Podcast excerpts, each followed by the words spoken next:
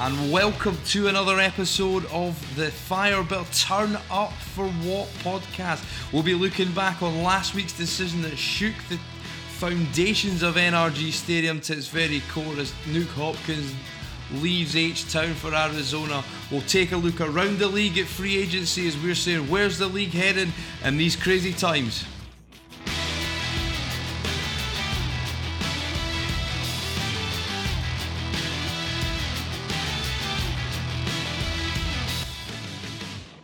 Welcome in to another episode of the Turn Up for What podcast, talking Texans straight from the Great British Isles. We've got a bit of outside perspective to try and help us go through last week. We had an emergency podcast straight out to you. Uh, there's been a bit of time to reflect. I don't think much seems very different since then.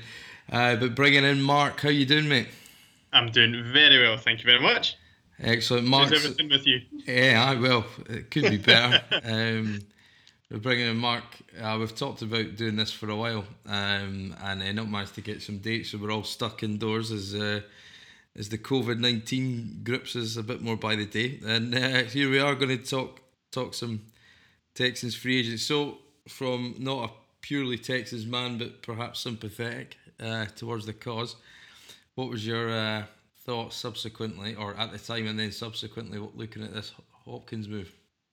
Yeah, I'm sure you've uh, you're pretty close to tears even talking about it now. But certainly the feel is that when you draft someone like Hopkins and you make him into the superstar he is, you don't just let him out the door for anything less than a king's ransom. And I didn't really think running back was a major problem for you guys last year. Um, but to to get the kind of draft return that you did and just David Johnson uh, seems bonkers. And I, I, guess you and I have kind of spoken offline on it, and really the mind boggles at the amount of power that Bill O'Brien's got and um, and how he's played himself into that position. But I mean, there must be something that other other than you know just purely purely funds that he's that he's looking at and, and making the move. But it was a surprising one to me. Well, that's it. This has been nine months in the making now. Brian Gaine gets fired. Cal McNair takes over from his, his, his father, Bob, God rest his soul. Lets Bill basically run the show, pushes everybody out. So he pushes Brian Gaine out. And all the moves that he made last season, you know, people laughed and it was kind of a point of view of, well, you know, he's trying to make up for previous mistakes. So within that context, it looked like he was making a lot of moves, looked a bit rash in isolation, but you know you can see the reasons why. You know didn't get a tackling free agency, signed a couple of you know guys through the draft, but they weren't necessarily day one polished prospects. Had to go out big trade for Tunsil, got Stills in there. Stills kind of play kind of sort of you know sort of helped that the view of that trade, but it was still overpaid. But if that's the move you make, you're making these moves to win now. And what about win now is trade your best player. And Hopkins was this team's best player last season. That's not I don't think anybody that watched this team. It wasn't JJ Watt. It's not been for a long time. It wasn't Deshaun Watson because he's still inconsistent. The best player was DeAndre Hopkins and yeah, you're right. It's uh, it's tough, and I think you touched on the compensation there, and you know, you said the, used the phrase "king's ransom," and it, you know, I think within the context of Stefon Diggs, with Hayden Hurst, which was almost identical actually uh, for a third mm. choice tight end on a team. Yeah, it's really tough, and the compensation. It just you know we talked. I talked about this with with our, our, friend from the Texans Unfiltered podcast last week. We did an emergency one, and we didn't actually expect to be talking about it. It came out um, and we had to sort of deal with it in the moment. Um, but it just feels like, and the sentiment online now is this guy's got to go. Now I don't think he will until he has you know a number of losses racked up in the loss column. Um, but the damage of a player losing a player like this psychologically, culturally in a locker room is just massive.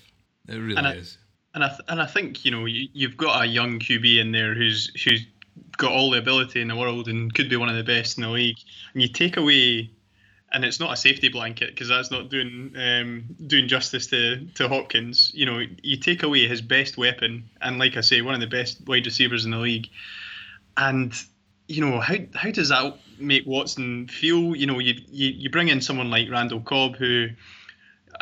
He's serviceable. He'll be fine. He'll be okay in the slot, and he'll pick up a lot of targets. You know, probably catch sixty next year. You know, without breaking sweat. But to really have someone on offense where the opposition have got to lock down on, so it's going to bring loads of space for other people in there because I just yeah I don't see it. You know, Stills Stills is fine. He's got wheels, but who else is there? Is is Coutee going to be the guy, or are you going to just hope for the draft? I I just don't know. Yeah, I think as well to pick to pick up a first round receiver. Well, it's not going to be. It's going to be 40th overall. It should have been a first round. I think you know just just before we go for the compensation, I think the compensation should have been the eighth overall and the 40th overall, plus maybe something plus a token player thrown in, and we'll consider mm. it. Um, what he's given up, it just looks like you know we used the word last week on the pod fleeced, and I think that's exactly what it is. It just looks like it looks like a con job, and then you see the, the, the, some of the commentary and a quote from a front office exec saying there was laughter in the room when they saw it, and it's an overriding sense of embarrassment, really. I think you know to be in this situation uh, when it was win now, big moves to do this is ridiculous, uh, and the timing of it makes no sense. I think just from a purely logistical point of view, California is now currently on lockdown with a mm. pandemic that we're getting across the world, and Hopkins can't even go there to take the medical.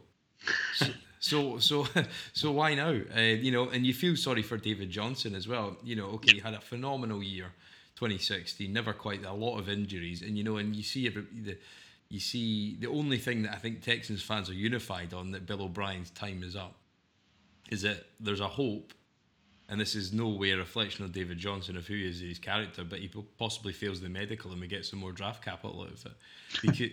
Because, because with the you touched on the Randall Cobb signing, and we'll and we'll pick that up next week um, as we go into a bit more of the in depth in the Texans signings and all particularly underwhelming, an egregious overpay for a you know a thirty year old receiver uh, when you've got Keke Coutee who's shown he's got talent. But again, it's not necessarily Keke Coutee's talent, it's Bill O'Brien. And Bill O'Brien made this personal. And I don't know what you thought, Mark, about the, the comments of Michael Irvin about the baby mamas and. and yeah, I, I, mean that. And is... the Aaron Hernandez reference, I just thought that was just terrible, terrible optics. Yeah, and, and I think that's, I think you've nailed it there with optics. I, I'm a big believer in sort of, it's not just what you're saying, um, because they're you know Bill O'Brien might honestly believe uh, in some of the things he's putting across, but it's how it's going to be perceived. Um, and yeah, for a guy that's been a, an absolutely solid pro as one of, as well as one of the best uh, in the NFL at his position, to have to deal with kind of comments like that, you just think, is it the right thing to be saying? Do you need to say it at all? And um, yeah, I reckon you'd be you'd be within your rights to be cheesed off with comments like that from your boss. So, um, as you say, it, it, becomes a personal issue beyond the professional, and that's that is not how you want to do business. But then you think as well, and you see this like in your career and whatever you know workplace you do, or you're a part of, you see people in roles who are inexperienced shouldn't you know probably have been given more responsibility than they should have and what they have then is a an overzealousness to jump to the end result. They've got no measure or experience to go through the steps, to understand the steps, and how that how those steps and the decisions you make at the different points then impact other parts of a process. And that just screams true with Bill O'Brien to me. Um, I don't know if you've seen the freezing tape or the cold, cold, freezing cold takes exposed or something like that. Anyway, I got picked up on a tweet. I had 114,000 impressions uh, on this one tweet um, that they'd retweeted. Uh, that I, I said, whatever you do, don't let your mind wander. The Texans wouldn't do this when you know Bill Belichick came after Hopkins in in the uh, the season where where he was pissed off and the when the uh, under Osweiler. There was no chemistry there. He wasn't seeing the ball. They didn't accept it then. Why would they accept it now? You know, and that's still true. But then I also said the day after, I said, don't ever underestimate somebody who is wallowing in their sense, sense of self importance, but has also got a toxic level of confidence about them that is harmful to others. And this was purely down to those two guys butted heads over a number of years. And the utter pish that they've put out in the media about he wanted more money. Now it's been it's been made very clear, I think, from the Hopkins camp. At no point did he ask for more money. He merely said, "I feel I've outplayed my deal." Um, which okay, you're inferring you want more money, but he had outplayed his deal, and he was only two years into a five-year deal.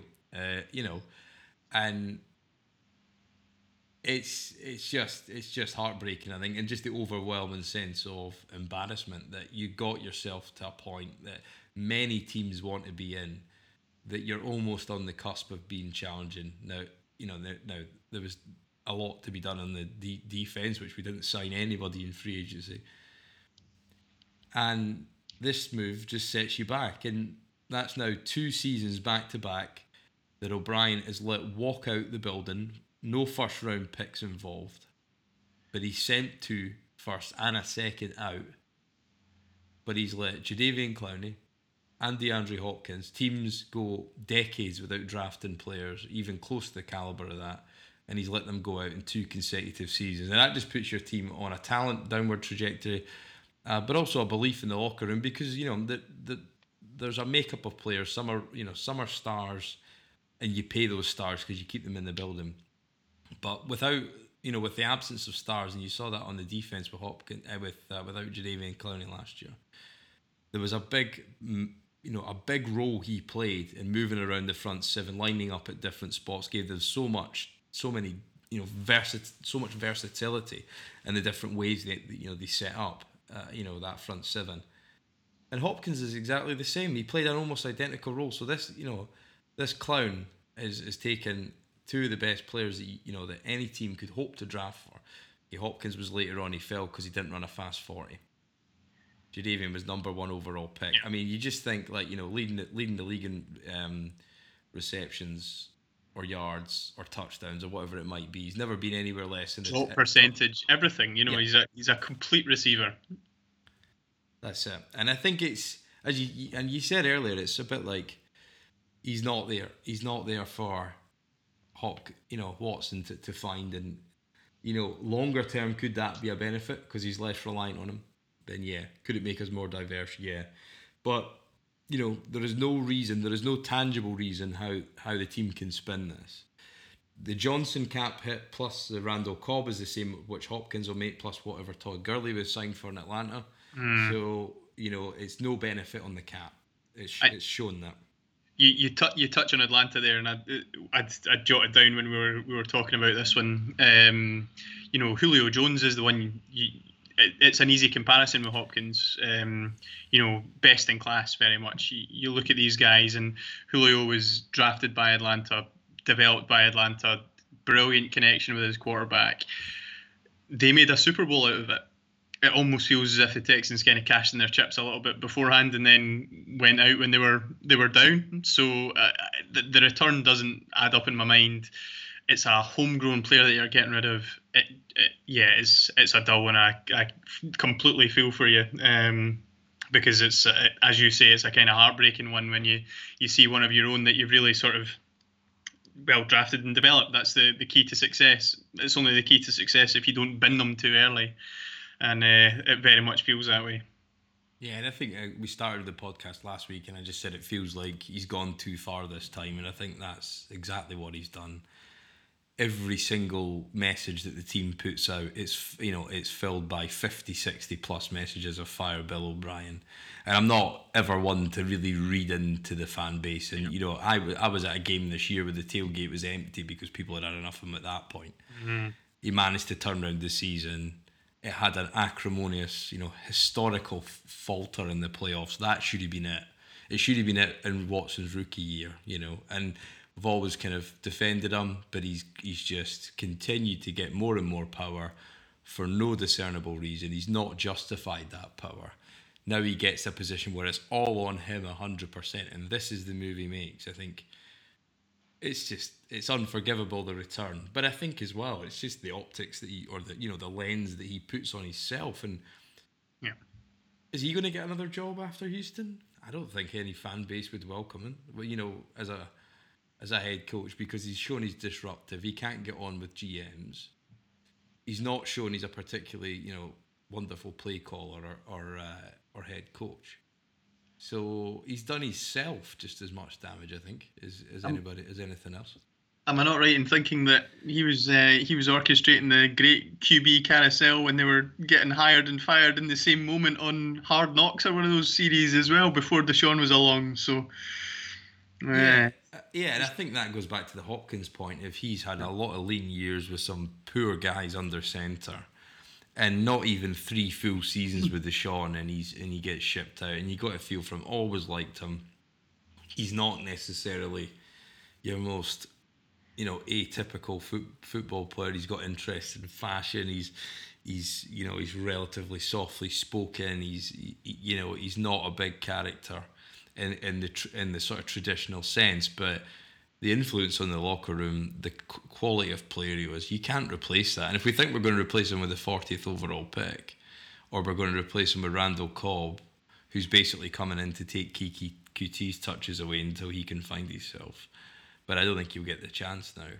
And, then, I, and I, I, struggle to see the 40th pick going on on a wide receiver. You know, I appreciate it's a, a deep class, but I, and you know we'll we'll come on to a, a, team with you know similar delusions when you're talking about just being one position away. I don't think necessarily wide receiver is the, the one spot you'd think the Texans need to improve on. It's now another one they need to improve on.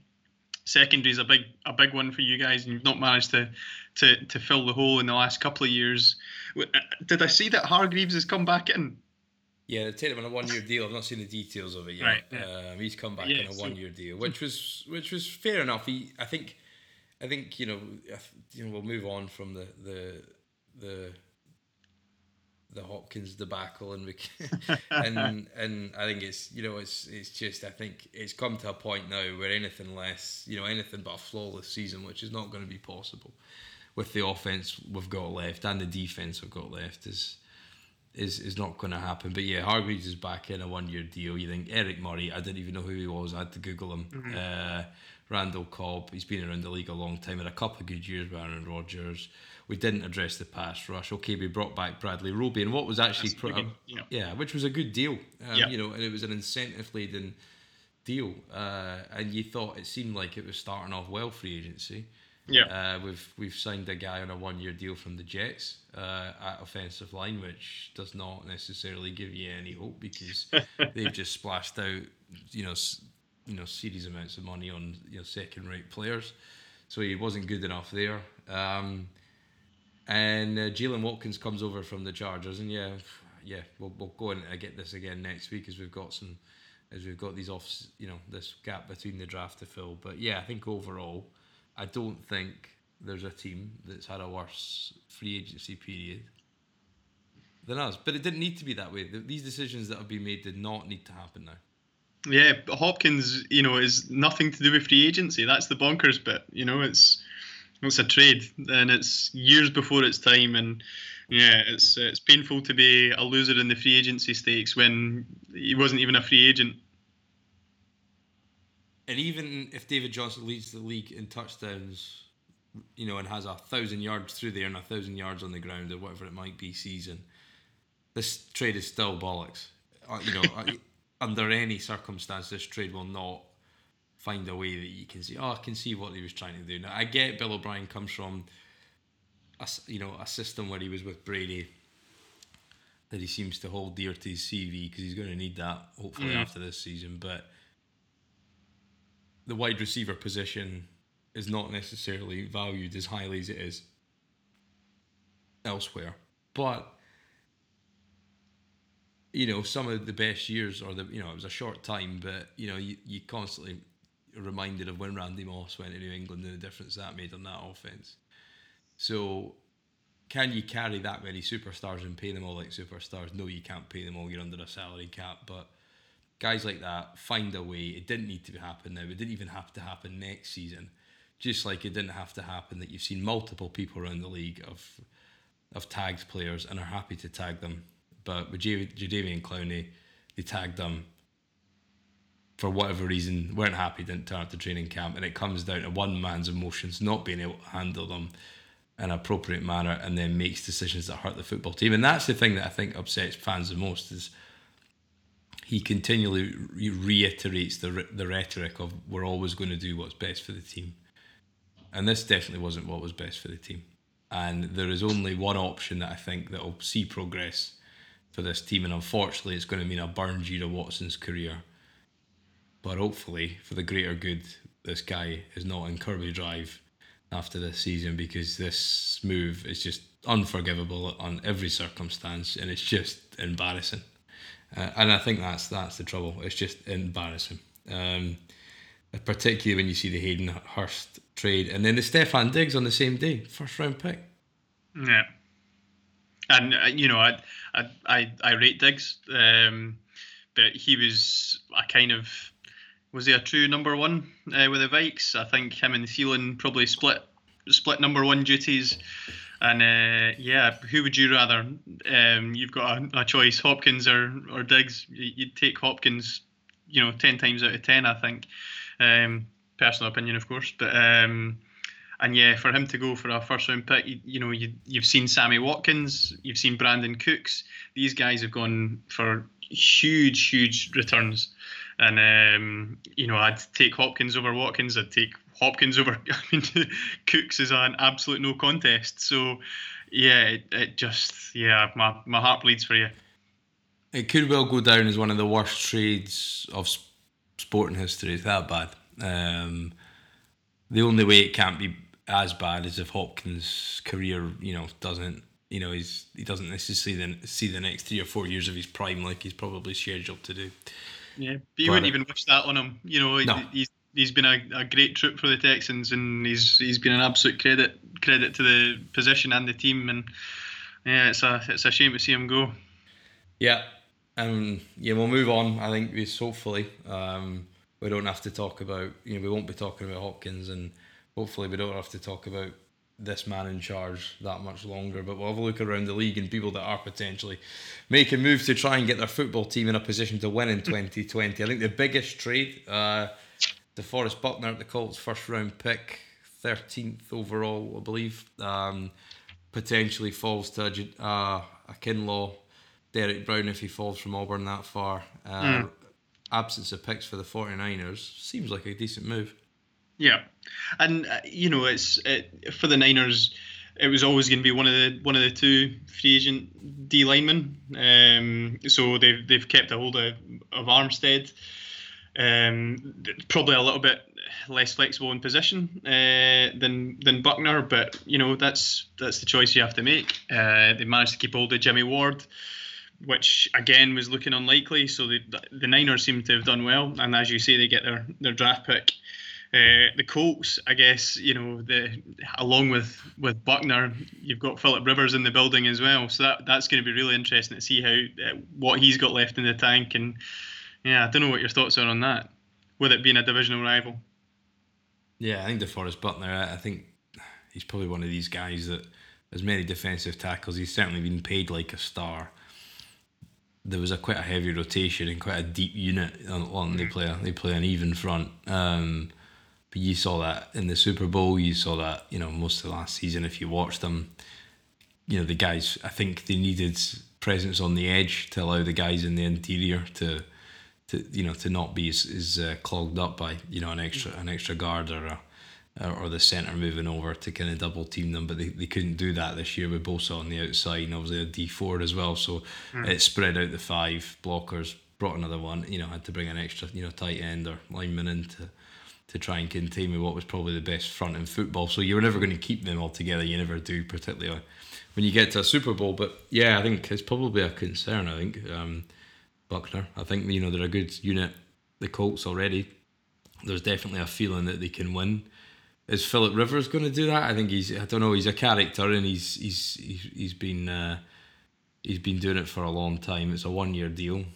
Will he be there in a year's time? I don't know. I think it I think it said more about the Colts front office view on this year's quarterbacks probably more than it did um, on Philip Rivers. I think it's a similar system, so the hope is that he'll come over. He's worked with Frank Reich before, so he comes over and, and potentially makes some makes some plays for them and keeps them uh, keeps them moving the ball when which is an offense that's based around the run. So is it an upgrade on Brissett? Uh, I don't think Brissett was fully healthy last year, so it's probably unfair to judge him in his first full year as a starter. But yeah, I think he's he's he's uh, he's got the potential if he can if he can be held you know held up by the line in a run game, and he just needs to do you know in somewhere in the region of you know to, to 15 to 25 throws max a game probably suits him and he's he, he, he can sort of set them up for success at the line I think the so we'll see in the division as we said not a lot of football is necessarily won and, and won and lost in March apart from our own example but yeah. one, one I was quite surprised it was that only a third and a fifth round pick for Darius Slay from to the Eagles. I thought that was a reasonably yeah, nicely my, priced trade. My my brother's a big fan of the Eagles, and um, it's most unlike the Eagles to kind of swing on miss, swing and missing a couple of trades, missed out on a couple of guys at the trade deadline, and um, obviously they were they were looking uh, at Byron Jones, uh, who ended up uh, down with the Dolphins um, this summer. So I, I think the move for Slay, and it's another ex Patriots coach. Um, he'd obviously fallen out of favour with Patricia, and you've you've seen some of the personal stuff coming out there. So maybe there's a running theme, but um, I, I think Darius Slay's still got plenty in the tank. At you know, at 30 years old, you're not overpaying. I think the Eagles are still left with quite a lot of picks in the bank as well. So, uh, you know, to to trade probably what one of the 10 best corners you've got to probably say, um, and you're not denuding yourself with first round picks, even second round picks. I think it's a good bit of business, and you know if you only get two years out of them, then great. But um, it was obviously a position they needed to improve on, and um, they've definitely done that. You know they've got Ronald Darby, who's a free agent this year. If they don't bring him back, is Slay better than Darby? Yeah, and um, you know that's that's just part and parcel of the NFL. So um, I think that's a great move by the Eagles, and um, we'll wait and see how he does. Um, but it, it gives them a top tier cornerback, which they've not had in the last couple of years. Yeah, I think it. Well, he, he reset the market again. Um, so Byron Jones uh, gets picked up by Miami, um, and in a, in a big deal. Um, as Miami spent a lot of money and as, as they were expected to, just with yep. the cap the cap space they had. But you know, you know, Slay reset the market. It was only a three year deal, but he was he, he was paid as the best corner in the game. Byron Jones and then James Bradberry goes to the Giants as well and uh, and resets the market. I think based on the Trumaine Johnsons of this world, Janoris Jenkins deals that have been mm-hmm. handed out, I think at least one of those has got to be a a bust because I think if a corner's allowed to leave a team where it's probably the fourth most important position on a on a team, I'll, I I can't see many of these working out in the truest sense of, of being a great a great free agent acquisition at those prices. And you're bang on. You know, you, you talk about the two guys in, in New York, and they're both flaming out pretty pretty badly just now. Um, and the Eagles have got fairly recent history with Nnamdi Asomugha and uh, Dominique Rogers Cromartie as well. So they've they've swung pretty hard at free agent cornerbacks previously. Hopefully, with uh, picking up Slay in a trade, it'll, it'll make it a wee bit different for them. But yeah, let's you know let's see Byron Jones and let's see a couple of these other guys. But um, yeah, I mean Byron Jones is going in alongside Xavier Howard, so it's not you know all pressure on him being Revis like, but yeah, let's wait and see. As you say, there's there's too many of these guys that are getting let go, um, and it must be for for one reason or the other. So, yeah, and I think Miami have quite easily got the contention or the ability to claim of having the two best corners or corner pairing in the game. I think previously that was held by in Jacksonville um, as their sort of defense is, is, is eroded. You've seen mm. Calais Campbell be traded for a late round pick um, to the Ravens. AJ Bouye, uh, who was the second piece of, of, of that, next to Jalen Ramsey, he's been traded to to Denver uh, mm. um, prior to this all kicking off. So, yeah, I think you can you can you can see a, a, a team that if you don't get it right at corner and if you don't get it right at edge rusher, as none of, and none of the edge rushers hit the market this year because teams just tag them and don't let them out the building. Yeah. If you can't get it right at those two, and you can't get it right at offensive line, you're not going to have a very good football team. So yeah, I mean, you can see why people are giving these contracts out to these guys, and it's interesting um, to do it. And similarly with the defensive line resetting the market again. DJ Reader, another one, another sore one from the Texans. Now we're never going to be able to pay him but the money he gets. Javon Hargrave um, resets the market the day before, um, and then DJ Reader gets 13 million a half a season in Cincinnati. Yeah.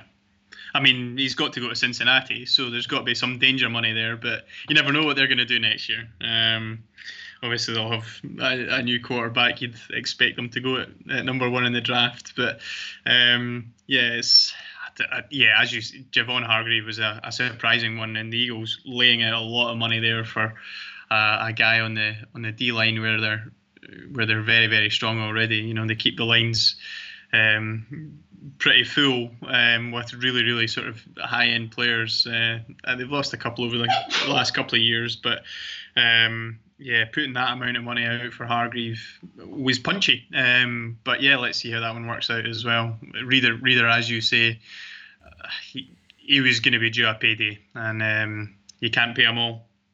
That's right, and I think as well, the, the looking at the, the guys who are expected to get the money um, but not many got the chance to hit the market. Most of the, the edge rushers being tagged, or the or the interior rushers, and, and Chris Jones, Bud Dupree, um, all all these you know all these guys, Yannick Ngakoue, are tagged because people just don't want to let them let them go uh, and hit the and hit the market. One guy, again another Texan uh, that we talked about before, who's not quite found these uh, not found a, yeah. a, team that's willing to pay him the money, which again just goes back to the point earlier. If you, we still could have had him under the tag this season and told him to crack on with it, uh, is is uh, and the net effect that's actually been the outcome for Jadeveon and his and his uh, in his agency is nil, and actually probably would have got more money than he did. Well, he, he got the tag money last year. Probably could got the, get the tag again this year and be paid more than teams are willing to pay him. It looks like he might go back to Seattle the, as his market dries up. Nobody's willing yeah. to give him the multi-year,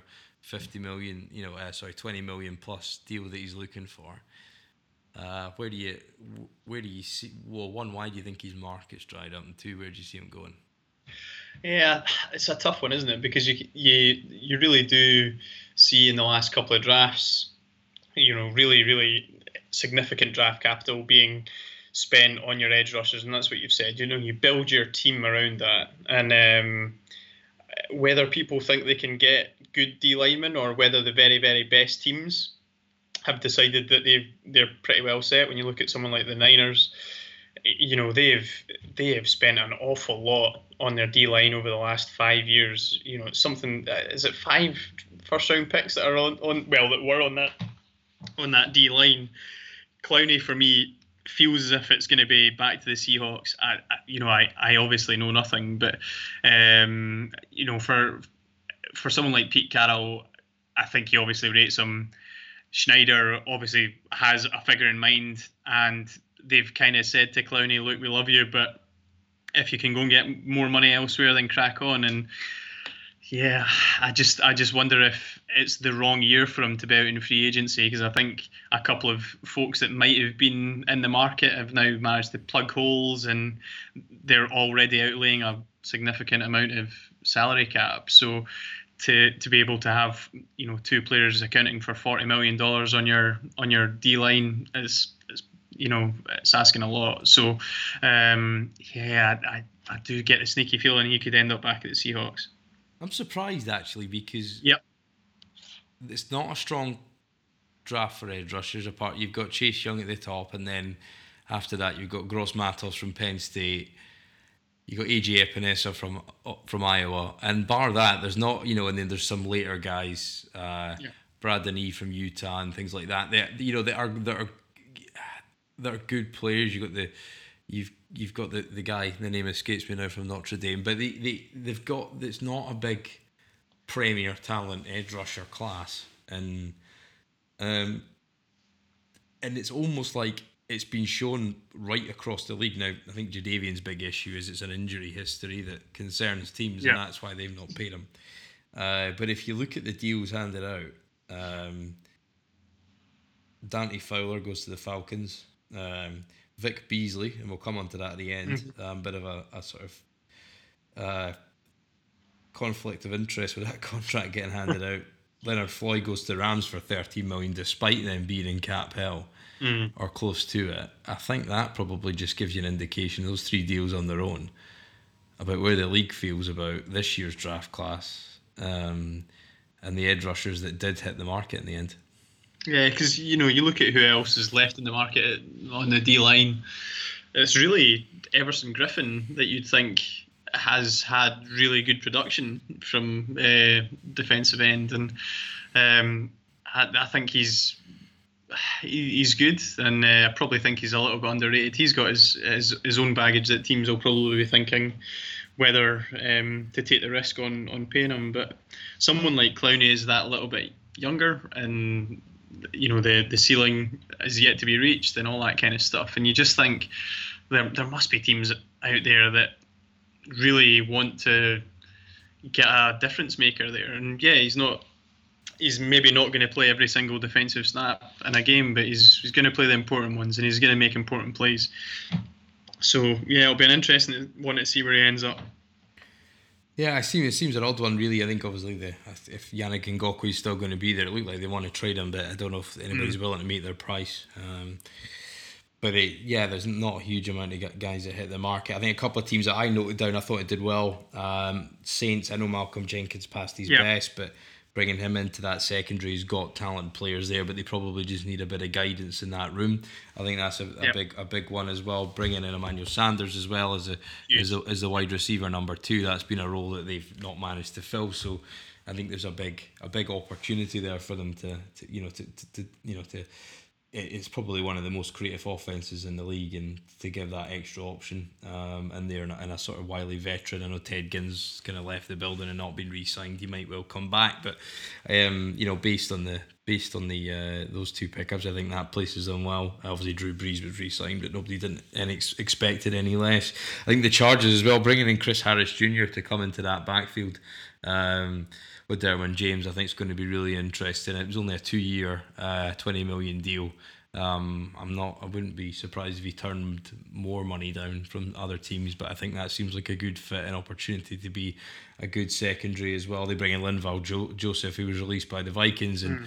he's going to provide them some, you know, a bit of grit up front. And then they struggled at offensive line. It's supposedly uh, going to be Tyrod Taylor, but I, I'll see, you know, being in the the sixth pick I think they've got overall. Uh, they bring in Bryan Bulaga from from Green Bay. Um, Asian tackles is one to watch, but I think he's probably you know. But we saw that with Andrew Whitworth when he left Cincinnati to go into the Rams and a job he's done. He's been re-signed again. So yeah. uh, Brian Bryan Bulaga comes in there, um, and a couple of the a couple of the, the deals that, that stood out to me um, that I thought were a bit questionable. Obviously, bar I think Randall Cobb was probably up there with him, but um, but I think, but but certainly uh, Jimmy Graham getting a two-year, uh, sixteen mil deal, deal in Chicago, I thought was pretty rich considering yeah. what he's done. Yeah, um, Bears Bears haven't had a great off season, if I'm honest.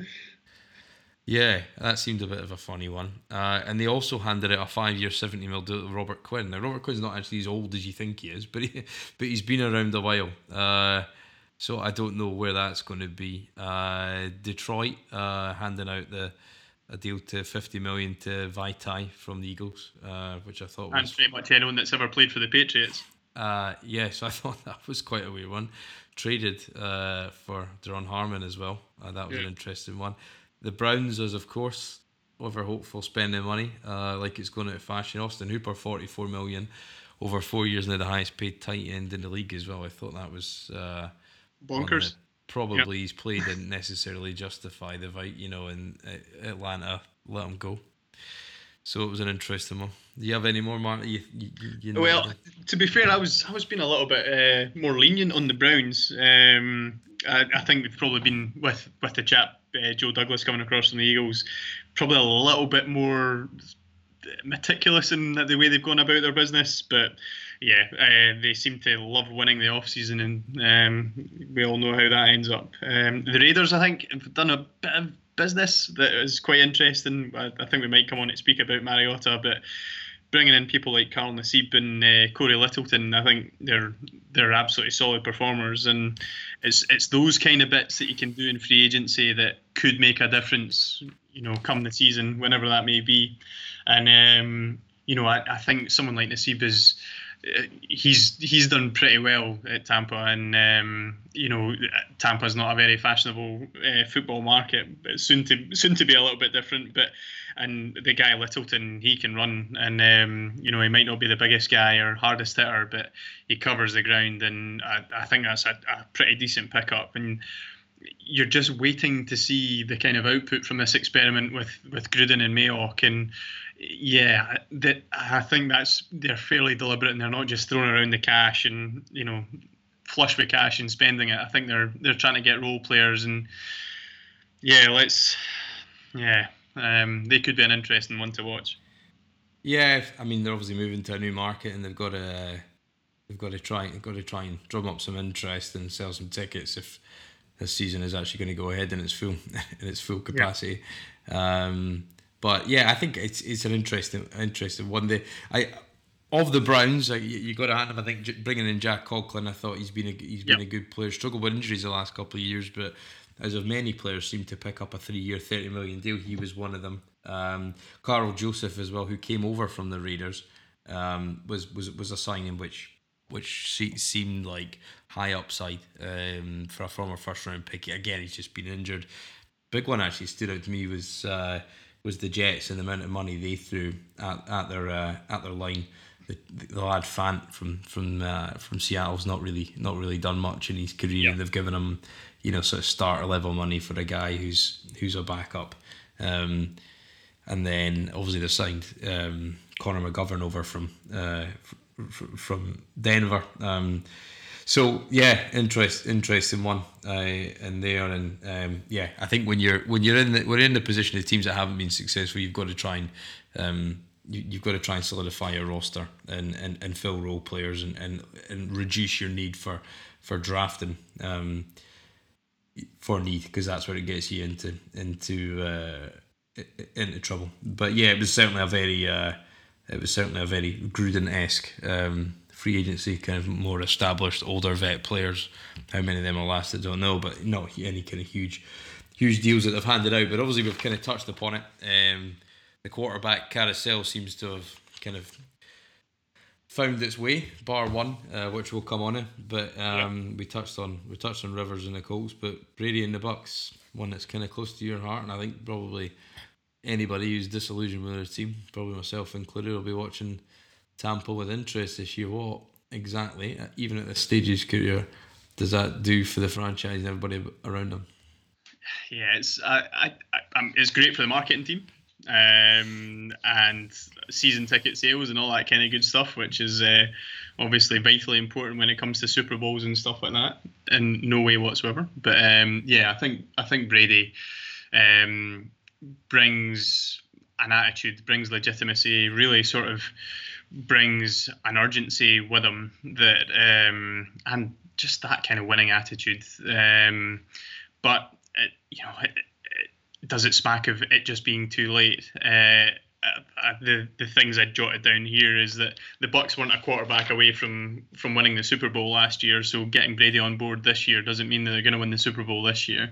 They've done well, obviously, to keep all the Shaq Barrett, and I think JPP, if he can stay healthy, um, you know that helps. But you know they they do not have a great offensive line. They've got Ali Marpet who is is okay, uh, but you're looking at your tackle position and there's nobody there really that you can hang your hat on. Um, Winston will forever have his detractors, but he managed to extend plays and um, keep plays alive in spite of what was going on at offensive line. Brady's not going to have that luxury. He's going to sit in that pocket. He's going to eat sacks um, if he has to. Um, that'll mean less turnovers, uh, but it'll also, you know, cut down on the amount of ridiculous explosive plays. Um, but yeah, I think it's a move that they can make. Someone was going to take him. I'm glad it wasn't uh, anyone else in the division, but to be honest, we've already touched on the Saints. They're a sneaky good uh, free agency period. They've got all they need really to, apart from the mentality, I think, and they've probably addressed that with a, couple of leaders that they've brought in there in, in Jenkins and Sanders. Um, they've got everything they need to win that division again. Panthers, goodness only knows what will happen with them with Rhule.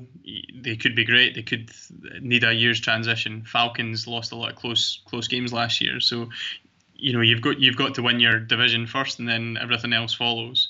That's going to be a challenge for for the Bucks, and it's going to be a challenge for Brady because he's not used to losing his division. Um, so yeah, let's wait and see what happens. Obviously, he's got you know a great receiver duo in Evans and Godwin. Let's see what happens with Howard. Uh, I don't think he's Arians' favourite man. Um, Cam reliable, not particularly spectacular. Again, very, very little in the run game. Um, people are trying to say that uh, Jones is a, a, really good running back. He's yet to prove that, and I'm uh, yet to be convinced. So let's wait and see. Brady doesn't make the the Bucks a contender. Um, he makes them more interesting for sure, um, and he's got the best receivers he's had in a while. But he's he's 42. Let's pump the brakes and let's see. Let's let him get acclimatized. Let let's get him starting a game. And um, yeah, uh, I think it's great for the excitement. It's a, a fairly downtrodden franchise, so a wee bit of national interest, a couple of games in the you know in prime time and all the rest of it. That'll help. But yeah, let's uh, let's calm down on the Super Bowl predictions. Yeah, I suppose it's it's trying to it's trying it's trying to get a balance, isn't it? You don't win anything in, in March, but it's yeah. the antithesis of trading trading our man. Uh, yeah.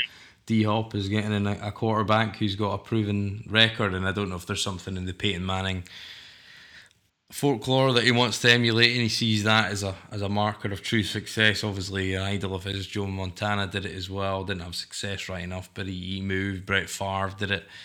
Um, you know, there's been multiple quarterbacks that have that have moved in, in, in this search for success to prove to themselves and prove to everybody else that's them their whole career that it it wasn't just Belichick, it wasn't just that system, it wasn't just McDaniels calling the plays. It was, it was you know it was a it was a big number of, of, of things that that's led to success. But they want to show that you know they were the biggest part of that and. In, in, in coming into a system like it is. Bruce Arians is a fun coach, but he also, you know, was attributed to much of the, the injury downfall Andrew Luck because his system was that was was set up to stand and deliver and take it take a hit in the pocket to find your target downfield. So he's not going to have the luxury to do that with a 42 year old man who's who's kind of lost some of his his pliability. I don't think he was ever truly mobile, but he's he's definitely he's definitely still got some you know some awareness in the pocket that's the best and he's he's you know probably one of the best to ever do it at the line and, and, and set the team up right. He was hugely frustrated with his receivers. He won't be that this year. Um with, you know with Evans and Godwin in the slot and you know you say hopefully Howard can maybe realize his potential if he gets you know if he can find a way to to, to yeah. make it up to to Arians so yeah it, it will be a it will be really can they can they understand uh you know what the what the what the perfect crossovers are between the system and what and what he does best and, and can they get that in time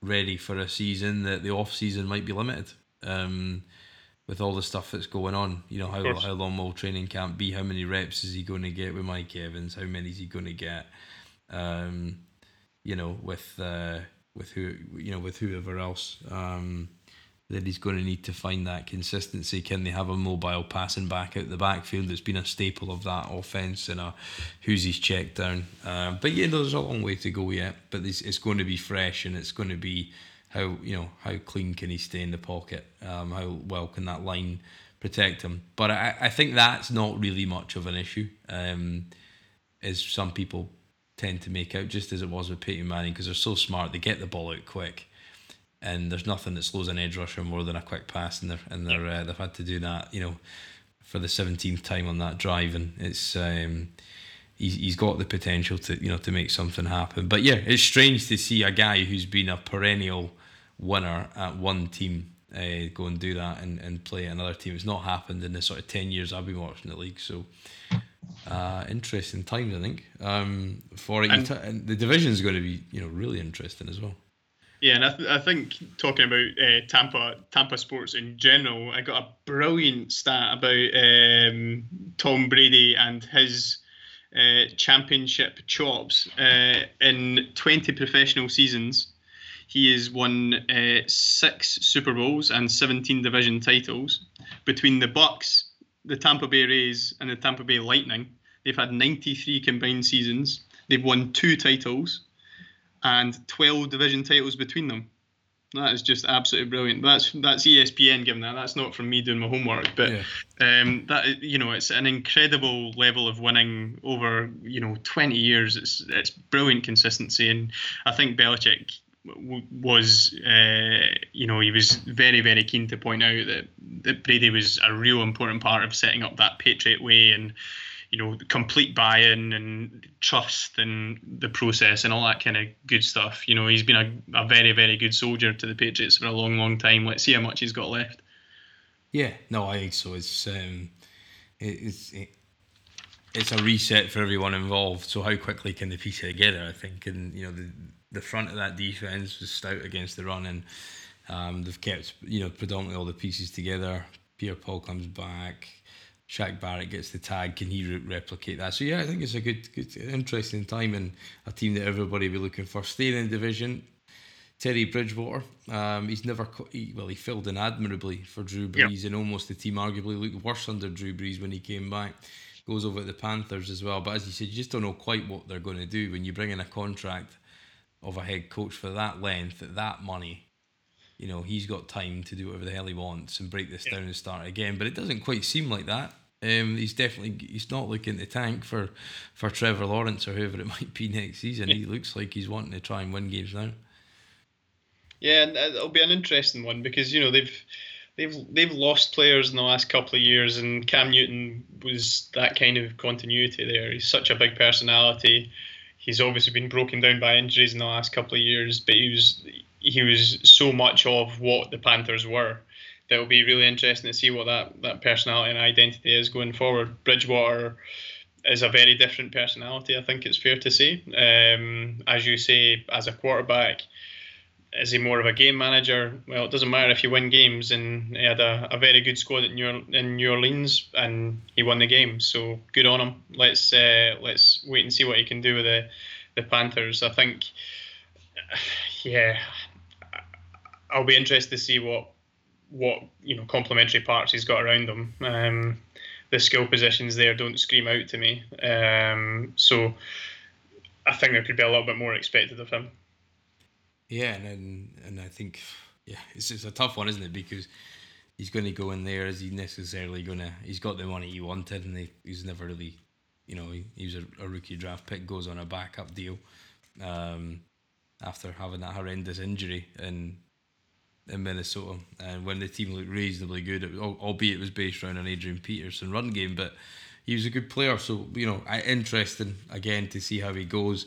Uh, and one leaving the division uh, to go to Las Vegas again is uh, Marcus Mariota. I don't think anybody will argue that how if he's short of talent, it's just kind of never quite piece it together. Various offensive coordinators, a lot of changes in front of him. Obviously, acrimoniously falls out.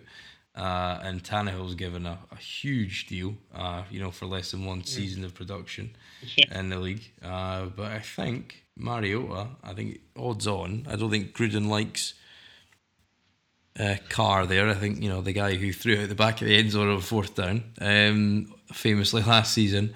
Yeah. Um, super conservative. Mariota's probably not quite that.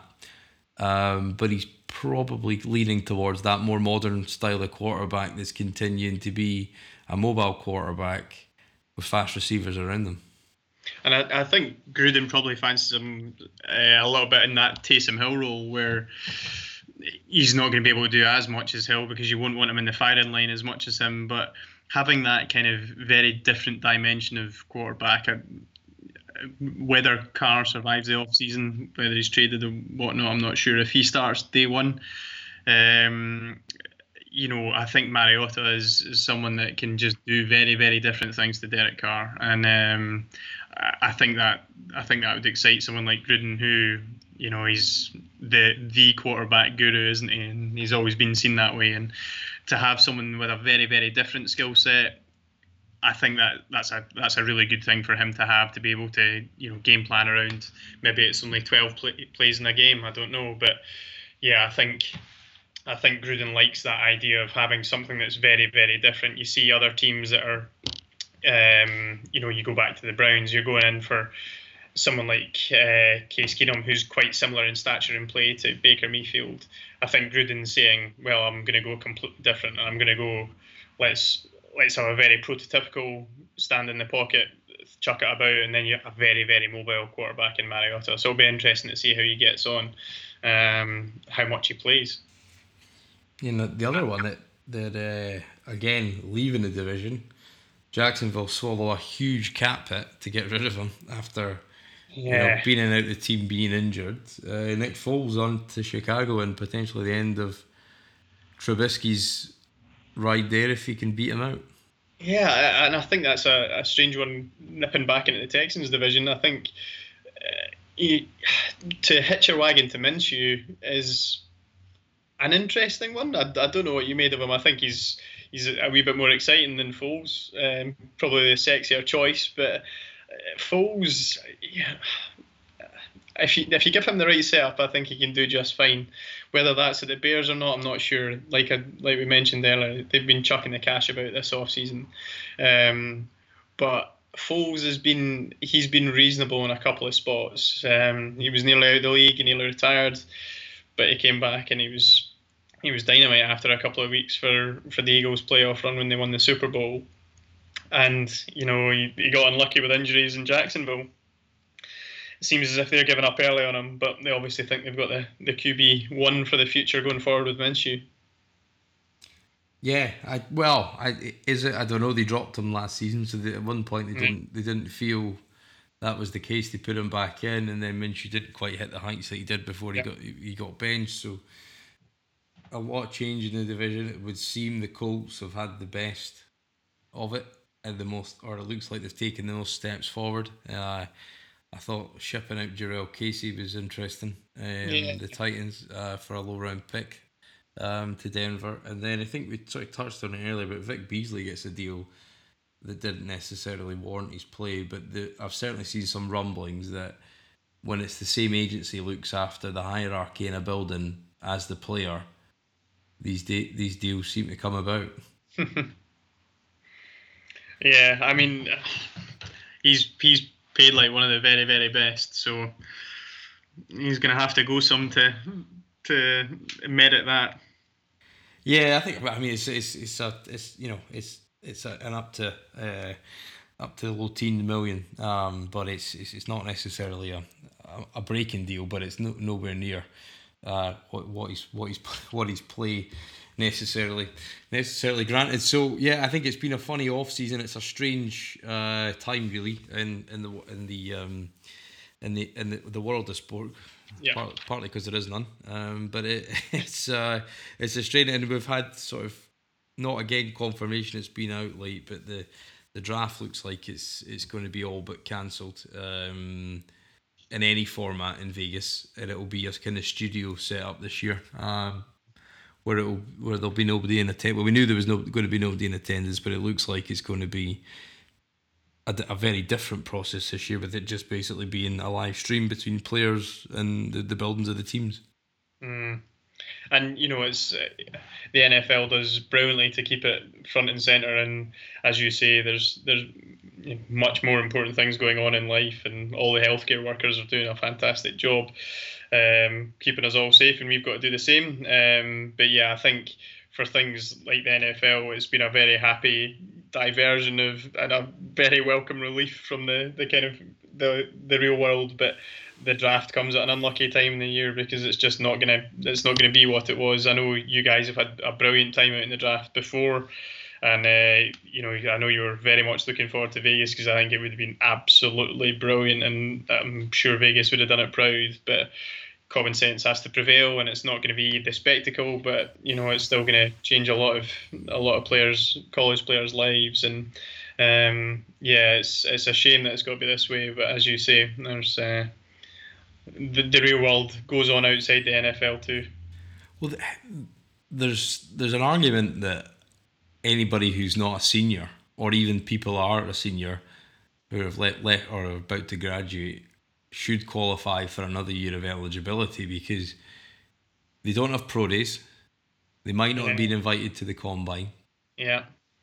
Uh, and the and the way in which the draft, the sorry, not the draft, but but the combine was was was re-engineered this year to have different times. The players were out there for hours, and a lot of the timings and the and the data points that teams have taken upon these players that they would ne- ne- normally get in a, in this process is not going to be there.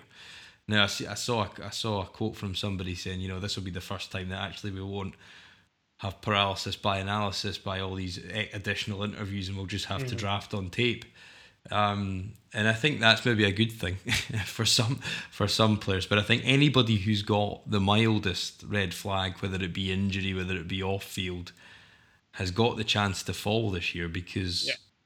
they're just not going to have that same scrutiny that they've got. They had less interviews in the combine um, than than they did in previous, so that's reduced.